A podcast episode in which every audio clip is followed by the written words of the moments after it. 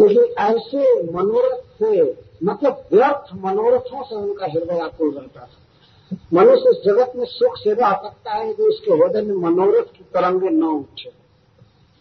न सोचते न कांक्षति कांक्षति, यदि मनोरथ न हो तो आप मनुष्य कहीं भी सुख से रहेगा, और जहाँ एक भी मनोरथ आ जाता है तो हृदय को आकुल कर देता है और वो कभी पूरा होगा नहीं। मान लीजिए कभी पूरा हुआ तो अनेक मनोरथ को जन्म दे करके पूरा होगा, उसको काम कहते। एक इच्छा पूरी हुई तो उसके साथ अनंत इच्छाएं उठ जाएंगी, इसीलिए उसको अघट मान मनोरथ का। मनोरथ कभी पूरा नहीं होता। मनोरथ का अर्थ होता है मन के रथ पर घूमना। हम लोग तो यहाँ बैठे हैं, जब जहाँ कहीं जाना होगा तो कार से जाएंगे, रिक्शा से जाएंगे, ट्रेन से, लेकिन हम मन के रथ पर कहीं भी घूम आते हैं तो मनोरथ का मन रथ मनोरथ। और आदमी मनोरथ करता रहता है, अभिलाषा करता रहता है, ये हो ये हो। इस तरह आकुल हृदय था। और राजर्षि भरत के लिए कहा सह योग तापसह, योग तापसह, योग के लिए कृष्ण से प्रेम बढ़ाने के लिए तपस्वी बने थे। ऐसा नहीं था कि घर के दुख से उब करके जोगी बन गए थे, तापस बन गए थे। योग तापस्या का अर्थ योग के लिए भक्ति के लिए तापस बने थे, तपस्या स्वीकार किए थे, भगवत उपासना कर रहे थे, मतलब उपवास कर रहे थे, तीर्थ में वास कर रहे थे, भूमि पर शयन कर रहे थे, फलाहार करते थे, देह को सुखा रहे थे, तपस्या कर रहे थे। किस लिए? कि भगवान में प्रेम बढ़े, और बढ़ा भी था। इसको योग तापसा कहते। तो ऐसा योग तापस जो भक्ति के लिए तपस्या स्वीकार किया था, इतना ऊंचा उठा था, लेकिन मृगदारका भाषण स्वारब्ध कर्मणा, मृग बालक के रूप में प्रकाशित अपने सुंदर प्रारब्ध कर्म के द्वारा ऐसा गिर गया। ये ध्यान देने लायक शब्द है, सुआरब्ध कर्मणा। इसकी टीका करते हैं आचार्यगण। सबसे पहले साधारण अर्थ को ऐसा लगेगा कि स्व आरब्ध कर्मणा, अपने प्रारब्ध कर्म से गिरे। एक अर्थ ये है स्व आरब्ध मतलब प्रारब्ध कर्मणा, अपने प्रारब्ध कर्म से गिरे। लेकिन चक्रवर्ती पाजी अर्थ करते हैं सुआरब्ध कर्मणा। सुआरब्ध जैसे स्वागतम है, स्वागतम में स्व आगतम नहीं लिखा गया। ऐसा नहीं हुआ कि आप अपने से आए हैं। स्वागतम सुआगतम का अर्थ है कि आपका आना बहुत अच्छा है, हमको आपको स्वागत, आपका आना बहुत अच्छा है, तो सु लगेगा उसमें, सु आना बहुत अच्छा। चक्रवर्ती पाजी कहते हैं यहाँ पर सुन प्रारब्धो ही द्विविधम, दो प्रकार का प्रारब्ध होता है, शोभनम अशोभनम च। एक सुंदर प्रारब्ध और एक अशोभन असुंदर प्रारब्ध। तत्र आद्यम, इसमें जो सुंदर प्रारब्ध है वह वास्तव में जीव का कर्म फल नहीं होता है, प्रारब्ध नहीं होता है, लेकिन भक्ति प्रिय भगवता, भक्ति से प्रेम करने वाले भगवान भक्त की उत्कंठा बढ़ाने के लिए स्वभक्ति उत्कंठा वर्धन विदग्धेन भगवता एवं स्वेच्छया एवं, भगवान अपनी इच्छा से भक्त का प्रेम बढ़ाने के लिए कभी कभी उसको गिरा देते हैं।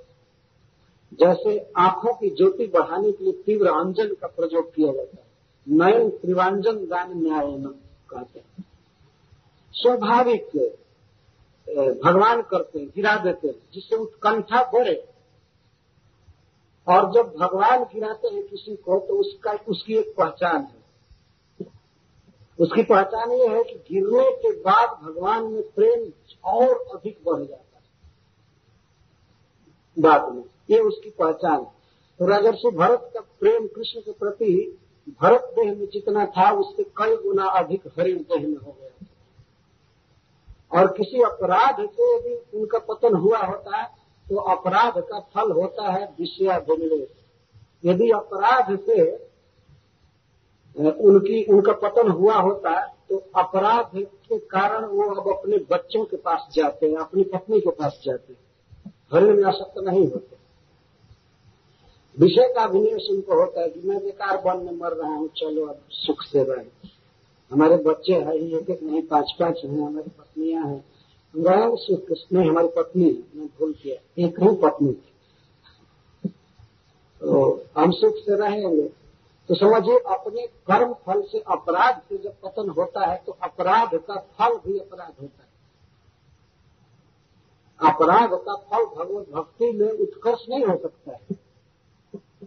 इसलिए देखा जाता है जो लोग अपराध करते हैं तो उनके अपराध वृक्ष में और फल लगता जाता है। अपराध पर अपराध, अपराध पर अपराध, जब तक वो क्षमा नहीं कराते हैं तब तक वो अपराध ही करते जाते हैं। जैसे दक्ष प्रजापति तो भगवान शिव का अपराध किए, फिर नारद जी का अपराध किए, बाद में वे सिद्ध हुए। तो इस तरह ये जो राजर्षि भरत का पतन हुआ वो किसी अपराध के कारण नहीं हुआ। चक्रवर्ती पाजी कहते हैं ये शोभन प्रारब्ध है, भगवान की इच्छा से हुआ, इसीलिए उनकी भक्ति बढ़ी।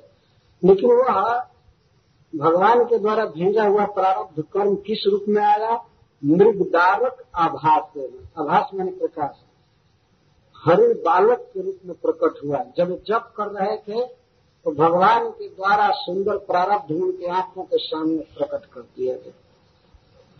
यह कोई इनके बुरे कर्म का फल नहीं था कि वो हरिणा करके वहीं गिर पड़ा, यह सिंह गरज दिया। कुछ टीकाकार तो कहते हैं कि भगवान कृष्ण गर्जे थे, नृसिंह भगवान, और कोई दूसरा नहीं गर्जा। वो गरज दिए और हरिण छलांग मारी और बच्चा इनके सामने गिरा। यह भगवान की व्यवस्था थी। लेकिन सावधान रहना चाहिए, जब आचार्यगण टीका लिखते हैं तो वहां पर दोनों बात लिखते हैं, अपने प्रारब्ध कर्म से और सुंदर प्रारब्ध कर्म से। तो अपने प्रारब्ध कर्म से इसलिए बात लिखी जाती है कि हमें अपराधों से बचना चाहिए। हमें ऐसा नहीं मान लेना चाहिए कि हमको भी भगवान गिराती है। इसलिए श्रील प्रभुपाद ने भी लिखा है वे अपराध से गिरे। और वास्तव में शास्त्र की व्याख्या सत्यम शिवम सुंदरम होनी चाहिए, केवल सत्य नहीं, उसे शिवम और सुंदरम होना चाहिए, उसके द्वारा कल्याण होना चाहिए।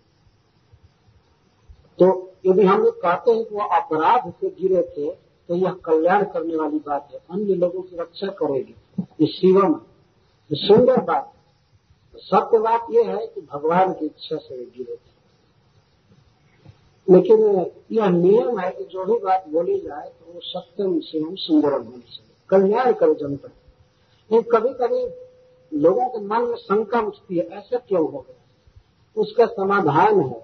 आचार्य लोग देश काल के अनुसार हित करने के लिए बोलते हैं, नहीं तो राजर्षि भरत का देखा देखी आदमी कहेगा, गिरेगा अपने मन से अपने पाप से और कह देगा भगवान हमारी भक्ति को बढ़ाना चाहते हैं इसलिए गिरा। जब बढ़ाना चाहते हो तो बढ़नी चाहिए। इसलिए दोनों बात ठीक है। तो वह सुंदर प्रारब्ध है, हरिण बालक के रूप में आया और इस तरह से वे अपने योगारंभ भरता दीप भ्रंशिका अपने योग साधना से, भक्ति योग साधना से विशेष रूपेण भ्रंशिका एकदम गिर गए। भगवत आराधन लक्षण। अच्छा अब और क्लियर कर रहे हैं किस योग से गिर गए। योग तो बहुत प्रकार का है, तो कहते हैं भगवत आराधन लक्षणात् योग, भगवान की आराधना रूपी योग से गिर गए, भगवान की भक्ति से गिर गए। यह योग से गिर गए इसका मतलब यह नहीं कि वो दूसरा योग कर रहे थे। आजकल तो कहीं भी व्यायामशाला में उस एक्सरसाइज कर लिए, आसन कर लिए, सुबह खड़ा हो गए, कहते हम योगा क्लास में जाते हैं। इसको योग नहीं करते हैं। वो कुछ हठ योग हो सकता है अथवा एक्सरसाइज व्यायाम है, वो योग नहीं है। योग का अर्थ होता है भक्ति योग। तो भगवत आराधन लक्षणात् योगारंभर विभ्रम से ये च शब्द दिया गया है।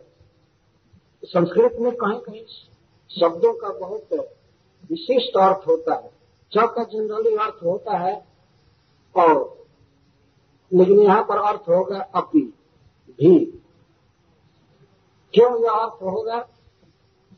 श्रीजी गोस्वामी पाद जी कहते हैं कि भक्ति योग से कोई कभी गिरता नहीं है, लेकिन यहाँ लिखा गया है कि भगवत आराधन लक्षणा जोगारंभरत अपी विभ्रंशित, उससे भी गिर गए भी अर्थ में लेना पड़ेगा और अर्थ में नहीं, भक्ति योग से भी गिर गए। यह पहला लक्षण यह है कि भगवान ने गिराया है, क्योंकि इतना ऊंचा चढ़ करके भक्ति में कोई गिरता नहीं, ये भक्ति योग से भी गिर गए, ये अर्थ है। बहुत सूक्ष्म नियम है संस्कृत के अर्थ को समझने के लिए। चक्रवर्ती पाद जी ने लिखा है कि प्राय भक्ति योग से कोई गिरता नहीं है, लेकिन फिर भी वो इतना ऊंचा चढ़कर गिर गए। क्यों? सुआरब्ध कर्मरा, भगवान के द्वारा प्रेरित सुंदर प्रारब्ध से गिरे। यह गिरना इनके भक्ति को बढ़ाया, इसलिए इसको सुंदर प्रारब्ध कहा जा रहा है। जब भक्ति बढ़े जिसके गिरने से तो वो अच्छा है, इसलिए अपी शब्द में लेना चाहिए थी। इतर था। अब सुखदेव गोस्वामी के सामने मान लीजिए कोई कहे कि नहीं नहीं ऐसा नहीं हो सकता है कि भगवान की इच्छा होगी गिरने की, तो वो स्वयं ही तर्क दे रहे हैं सुखदेव गोस्वामी महाराज परीक्षित की सभा में। इतर्था का अर्थ अन्य था। यदि सुंदर प्रारब्ध नहीं होता, यदि भगवान ने इनको नहीं गिराया होता, तो कैसे जात्यंतर में इनका असंग हो सकता था? मनुष्य से भिन्न पशु में कैसे आसक्ति हो सकती थी? पहला कोई सोचे, कोई पशु में किसी की आसक्ति हो सकती थी? और उस व्यक्ति की जो साक्षात निःश्रेयस प्रतिपक्षतया प्राक परित्यक्ष दुष्ट हृदय अधिजातक से अपनी भक्ति में विरोधी जान करके, बाधक जान करके, श्रेयस में प्रतिपक्ष के रूप में जान करके, जिन्होंने अपने हृदय से जन्मे हुए पुत्रों को त्याग दिया था। सुखदेव गोस्वामी कह रहे हैं पुत्र जो होता है वो पिता का प्रतिनिधि होता है, और वास्तव में वो हृदय से जन्मा होता है। प्रेम होगा तो उसके प्रति होगा, वो स्वाभाविक है, अथवा कम से कम मनुष्य का प्रेम मनुष्य से होगा, तो स्वाभाविक सवर्गे परमा प्रीति, मनुष्य मनुष्य से प्रेम करता है, यह बेकार है। पक्षी पक्षी से प्रेम करता है, पशु पशु से प्रेम करता है। एक पशु किसी को चाटता है तो दूसरा पशु भी उसको चाटता है, ये स्वाभाविक है। तो ये कारण जात्यंतर एड़ कुण को, एक तो उनकी आसक्ति हुई जात्यंतर में, मन मानसेतर जीव में, हरिण में, और किसकी हुई? जिन्होंने पहले त्यागा था, प्राक मतलब पहले वे अपना घर छोड़े, और घर में भी किसको छोड़े?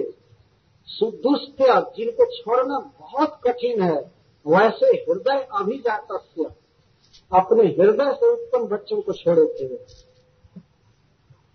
पूरा हृदय का अर्थ होता है संस्कार, अपने पुत्र में पिता का पूरा पूरा संस्कार जाता है।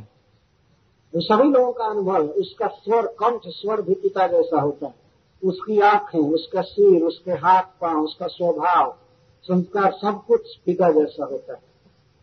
तो अगर आसक्ति होनी भी होगी अपने कर्म से तो वहां होती, उनकी अपने पुत्र में होती, जो उनके ही एक दूसरे स्वरूप थे।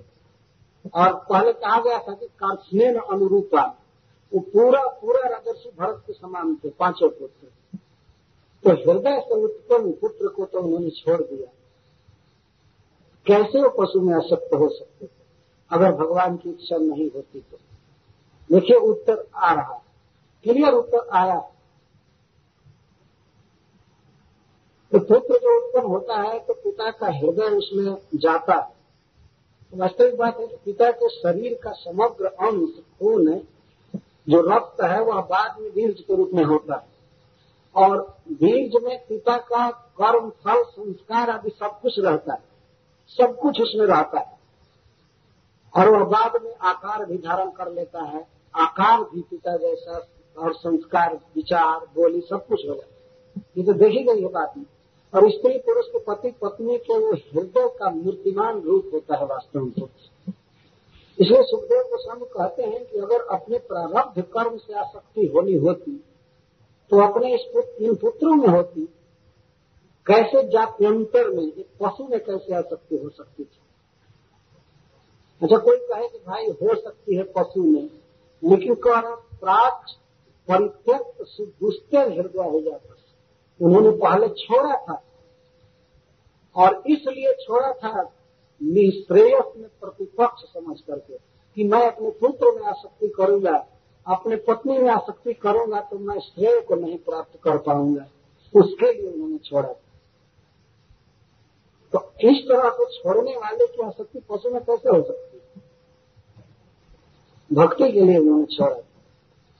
वो घर पर भी भक्त थे, भक्ति बढ़ रही थी दिन पर दिन, लेकिन फिर भी उन्होंने विचार किया कि अब इन स्त्री पुत्रों को छोड़ करके, प्रजा को छोड़ करके एकांत में भगवान का भजन करेंगे। इस तरह से उन्होंने छोड़ा जानबूझ करके। निःश्रेयस कहते हैं भक्ति को, भगवत प्रेम या मुक्ति को, तो उसमें बाधक समझ करके प्राक परित्यक्त पहले जिन्होंने छोड़ा, त्यक्त नहीं करे परित्यक्त, पूरा पूरा छोड़ा था। छोड़ने के बाद एक दिन सपना में भी वे अपनी पत्नी और पुत्रों को नहीं देखे थे, जागृत में सोचने की बात तो दूर रही, ऐसा छोड़ा था उन्होंने।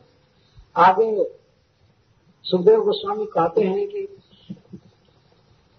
महाराज भरत राज्य को, पत्नी को और बच्चों को, सुहृदों को वैसे छोड़े थे, वैसे त्यागे थे जैसे कोई व्यक्ति मल त्यागता है, और मल त्यागने के बाद वो फिर देखने नहीं जाता है कि वो सुरक्षित है कि नहीं, पता नहीं क्या होगा इसका, तो कभी भी नहीं। और मल त्यागने में उत्कंठा होती है, त्यागने के बाद आदमी प्रसन्न हो जाता है, तो त्यागने के बाद वे खुश हुए, आनंदित हुए, कभी स्वप्न में भी नहीं सोचे अपने पुत्रों के विषय में या अपनी पत्नी के विषय में, राज्य के विषय में। वे कैसे कैसे एक हरण में आसक्त हो सकते थे, मानुषेतर हरिणी इतर्था कथम आसंग से, आसंग मैंने आसक्ति, यदि भगवान की इच्छा नहीं हुई होती तो कैसे वे आसक्त हो सकते थे, किसी भी कारण से नहीं, किसी भी तरह आसक्त नहीं हो सकते।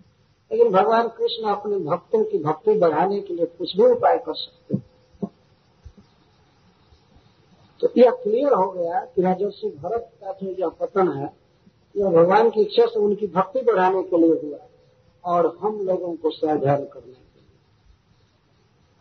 हम लोगों को अपना प्रारब्ध देखना चाहिए, कहीं अपराध न हो जाए, एक भी अपराध न हो जाए। बहुत से ऐसे लोग हैं जो अपराध के अलावा और कुछ करते ही नहीं, उनके लिए क्या भगवान करे, अपराध के अलावा और कुछ होता ही नहीं। कहीं किसी के गुणों में दोष निकाल देना ये पहला स्वभाव होता है अपराधी है, गुण लेकिन तुरंत दोष के रूप में उसको गाओ कहो, ये स्वभाव हो जाए। तो इस तरह सावधान रहना चाहिए। तो उन्हीं का तस्य एवं अंतराय विहत योगारंभ रहस्य राजस्व भरतस्य तावन मृग मृगार्भक पोषण पालन प्रीणन लालन अनुसंगेण अभिगणित आत्मान अहिर्वाकु विलंब दुरकु क्रम काल कराल वर्ष आपद्यत। इस प्रकार राजर्षि भरत हरिण के पोषण पालन प्रीणन लालन में लगे हुए थे और आत्मान अभिगणित, अपने विषय में कुछ भी नहीं सोच रहे थे। प्रत्येक मनुष्य को अपने विषय में जरूर विचार करना चाहिए कि मैं इसके बाद कहाँ जाऊंगा, मेरे जीवन का क्या स्वार्थ है। केवल स्त्री पुत्रों के पालन में ही नहीं रहना चाहिए, अपने विषय में विचार करना चाहिए। यहाँ लिखा गया है आत्मानम अविगण्यता, अपने को कुछ नहीं गिनते थे। गिनने का मतलब जानना, महत्व रखना, अपने कल्याण के विषय में कभी नहीं सोचे, केवल हरिण के विषय में सोच रहे थे। और ऐसा सोचते सोचते वह कराल वेग वाला काल जो दुरतिक्रम है, जिसके वेग को रोक देना कठिन है, हजारों उपाय से भी काल को रोकना कठिन है, वह कराल वेग वाला काल पहुंच गए, मृत्यु का समय आ गया। जैसे अपने कार्य में असावधान चूहे के पास अकस्मात साथ आ जाता है, आंखों विलंब अहिं हुआ, वो आंखों मैंने चूहा मुशिक, तो मुशिक असावधान रहता है। अभी इधर दिल खोदना है, अभी इधर एक फ्लैट बनाना है, अभी इधर एक बिजनेस खोलना है, अभी ये करना है वो करना है, तब तक भूख से जीभ लपलपाता हुआ सर्प पहुंच जाता है। और सर्प जब पहुंचता है तो मूस महाशय की योजनाओं पर विचार नहीं करता है कि थोड़ा एक दो बरस छोड़ दे, अभी अपना काम पूरा कर लो, उसको अपना भोजन चाहिए और तुरंत वह पकड़ करके खा ले, पकड़ लो। इस तरह से काल आ गया, सबके जीवन में आएगा। हम लोगों का भी शरीर जा ही रहा है और एक दिन काल आकर के और समाप्त कर देगा। यह भागवत है, हमारे जीवन के साथ जो सत्य चिपका हुआ है उसको ये प्रकाशित करता है। यह अपना इतिहास है वास्तव में। अब कृपया हमें क्षमा करेंगे, मैं कुछ समय आज ज्यादा लूंगा क्योंकि मैं इस अध्याय को पूरा करना चाहता हूं। तो ये सब प्रसंग विचारणीय। राजर्षि भरत के सामने ही कराल वेग वाला काल नहीं आ गया, हमारे सामने भी आएगा। उस समय हम किस मानसिकता में होंगे, क्या सोचेंगे, आंख से क्या देखेंगे, मन में क्या सोचेंगे, उसके अनुसार हमारी गति होगी। ये काल आता है और सहस्त्रों उपायों से काल का उल्लंघन नहीं किया जा सकता, मृत्यु को टाला नहीं जा सकता। वह काल आ गया, मृत्यु का समय इनका आ गया। तदानी अपी, अपी शब्द उस समय भी, अरे पहले जो भूल हुई तो हुई थी, अब तो सावधान को हो जाना चाहिए था, लेकिन तदानी अपी मृत्यु काले अपी, मृत्यु काल में भी उसी घटना का चिंतन करना। ये तदानी अपी सुखदेव गोस्वामी की भाषा देखिए। अगर जवानी में होश रहे, घर का काम धंधा करे, तो कम से कम बुढ़ापा में मरने से पहले 2-4 वर्ष सावधान हो जाए। लेकिन ये तो तदानी अपी उस समय भी पार्श्ववर्तिनम आत्मज अनुशोचन अभिवीक्षमाण, उस समय भी वे हरिण को ही देख रहे, उनकी आंखें हरिण को देखने में लगी।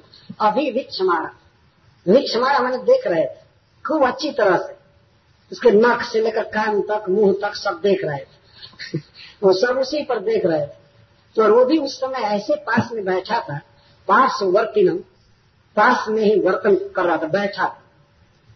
और आत्मजय अनुशोचनतम, जैसे कोई पुत्र हो और अपने पिता की मृत्यु के समय वो शोक करे कि हाय हमारा पालन करने वाले हमारे पिताजी बोल नहीं रहे हैं, उठ नहीं रहे हैं, इनका अन्न छूट गया है। तो उसे अगर ऐसा आभास हो जाए पुत्र को कि हमारे पिताजी का परलोक होने वाला है, उनकी मृत्यु होने वाली है, तो पुत्र जैसे शोक में डूब जाएगा, उस तरह से वो शोक कर रहा है। हरिण भी शोक कर रहा है क्योंकि अब उसको वो सहला नहीं रहे थे, उस तरह से प्यार नहीं कर रहे थे, शरीर शिथिल हो चुका था, तो वो भी शोक कर रहा था। आत्मजम अनुशोचनतम, जैसे पुत्र शोक करता है पिता के लिए, वैसे वो हरिण भी, वो भी माया फैला रहा था उसको अगर दूर चला गया होता तो फिर ही तो विकल होते ही, लेकिन वही पास में बैठा था मरण समय में, तो उसको देख रहे थे, आंखें लगी थी हरिण पर। और मृगे एवं अभिनिवेशित मना, और मन भी मृग नहीं अभिनिवेशित था। एवं शब्द लगा रहे, तस्मिन मृगे एवं न अन्यत्र, और कहीं मन नहीं इनका था मरते समय। कृष्ण में तो अब सपने में भी नहीं था, और कहीं नहीं, न पुत्र में, न स्त्री में, न कृष्ण में, कहीं मन नहीं था। एवा शब्द लगा रहे, मृगे एवा अभिनिवेशित मना, मन कृष्ण में, मन मृग में अभिनिविष्ट था, आंखें मृग में लगी हुई थी। इसलिए मृगेर सह इमम लोकम विसृज्य, मृत्यु आई तो मृग तो छूटा है, लेकिन मृग के साथ मृगेर सह इमम लोकम, यह देह सृज्य, देह भी छूटा और मृग भी छूटा। अब गए चलो, छूटेगा देह भी, और जिसके बारे में हम सोच रहे हैं वो भी छूटेगा,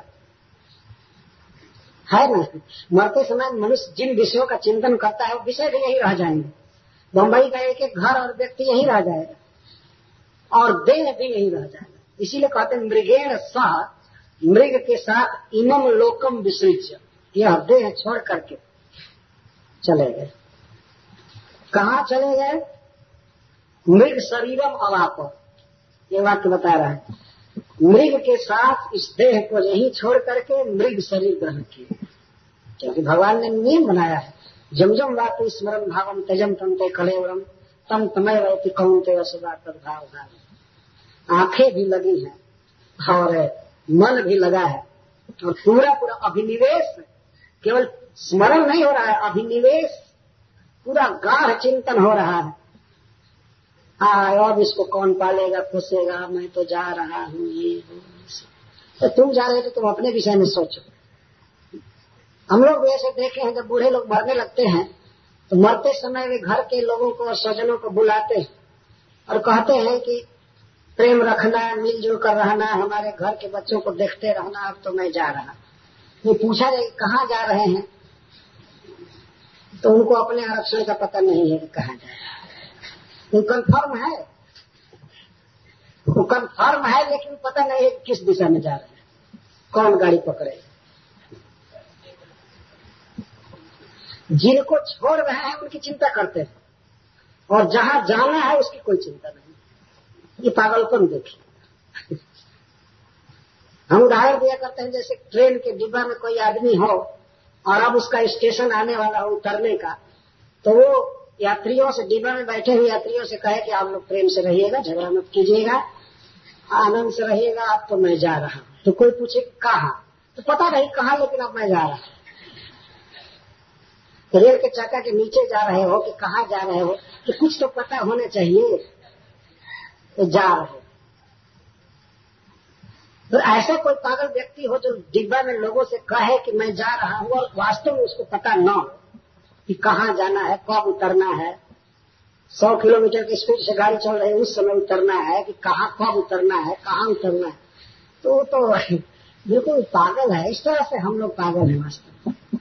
जाने से पहले हम लोगों को अपना डेस्टिनेशन जान लेना चाहिए कि हमें यहाँ जाना है।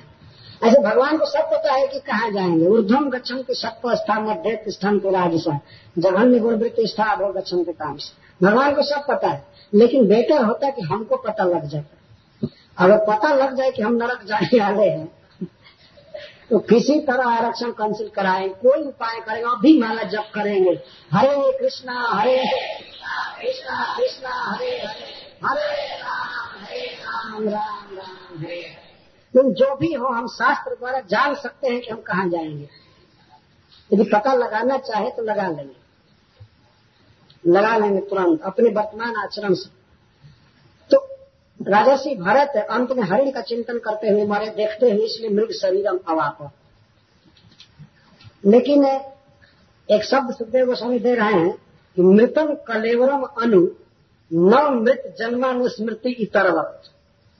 ये स्पेशल बात है। इतरवत, इतर मतलब अन्य लोगों की तरह, करने की तरह।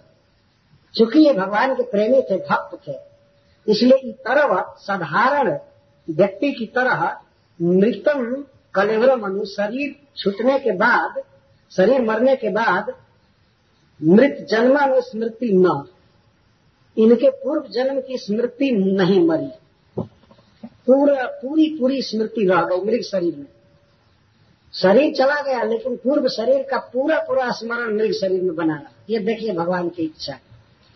अगर इनका प्रारब्ध कर्म होता तो मृग शरीर में यह स्मृति नहीं रहती, और साधारण स्मृति नहीं, भगवत भक्ति विषयक स्मृति बनी रही कि मैं इस तरह राजर्षि भरत था, मैं घर बार छोड़ा, मैं भगवान की भक्ति किया, मैं इतना उन्नत था, लेकिन उस तरह जप कर रहा था, हरिणी आई और इस तरह से मैं गिर गया। और यह सोचते हैं इनके हृदय में बहुत पश्चाताप होने लगा, हृदय चलने लगा, हाय हाय मैं कितना ऊंचा स्तर से गिर गया। ये प्राय हम लोग शरीर में विलाप करते रहते थे, रोते रहते थे, पूरी स्मृति थी। जैसे दूसरे लोग पूर्व जन्म की याद पूर्णतः भूल जाते हैं, उस तरह से भूले नहीं भगवान की कृपा से। मृत जन्मानुस्मृति न मृत जन्मानुस्मृति, जन्म की स्मृति न मृत, मरी नहीं। हम लोग दूसरा शरीर प्राप्त करेंगे तो इस शरीर की स्मृति पूरी नष्ट हो जाएगी। शरीर छूटते ही सब स्मृति समाप्त हो जाती है। अरे शरीर छूटने पर तो दूर बात है, जब हम लोग गाढ़ सो जाते हैं निद्रा में, उस समय भी सब स्मृति खत्म हो जाती है। प्रतिदिन भूलते हैं, और बल्कि इसको भूला जाए तो कुछ आराम मिलता है। जब भूलते हैं तब तो आराम मिलता है। दिन में सोचते हैं, याद करते हैं तो जलन होती है।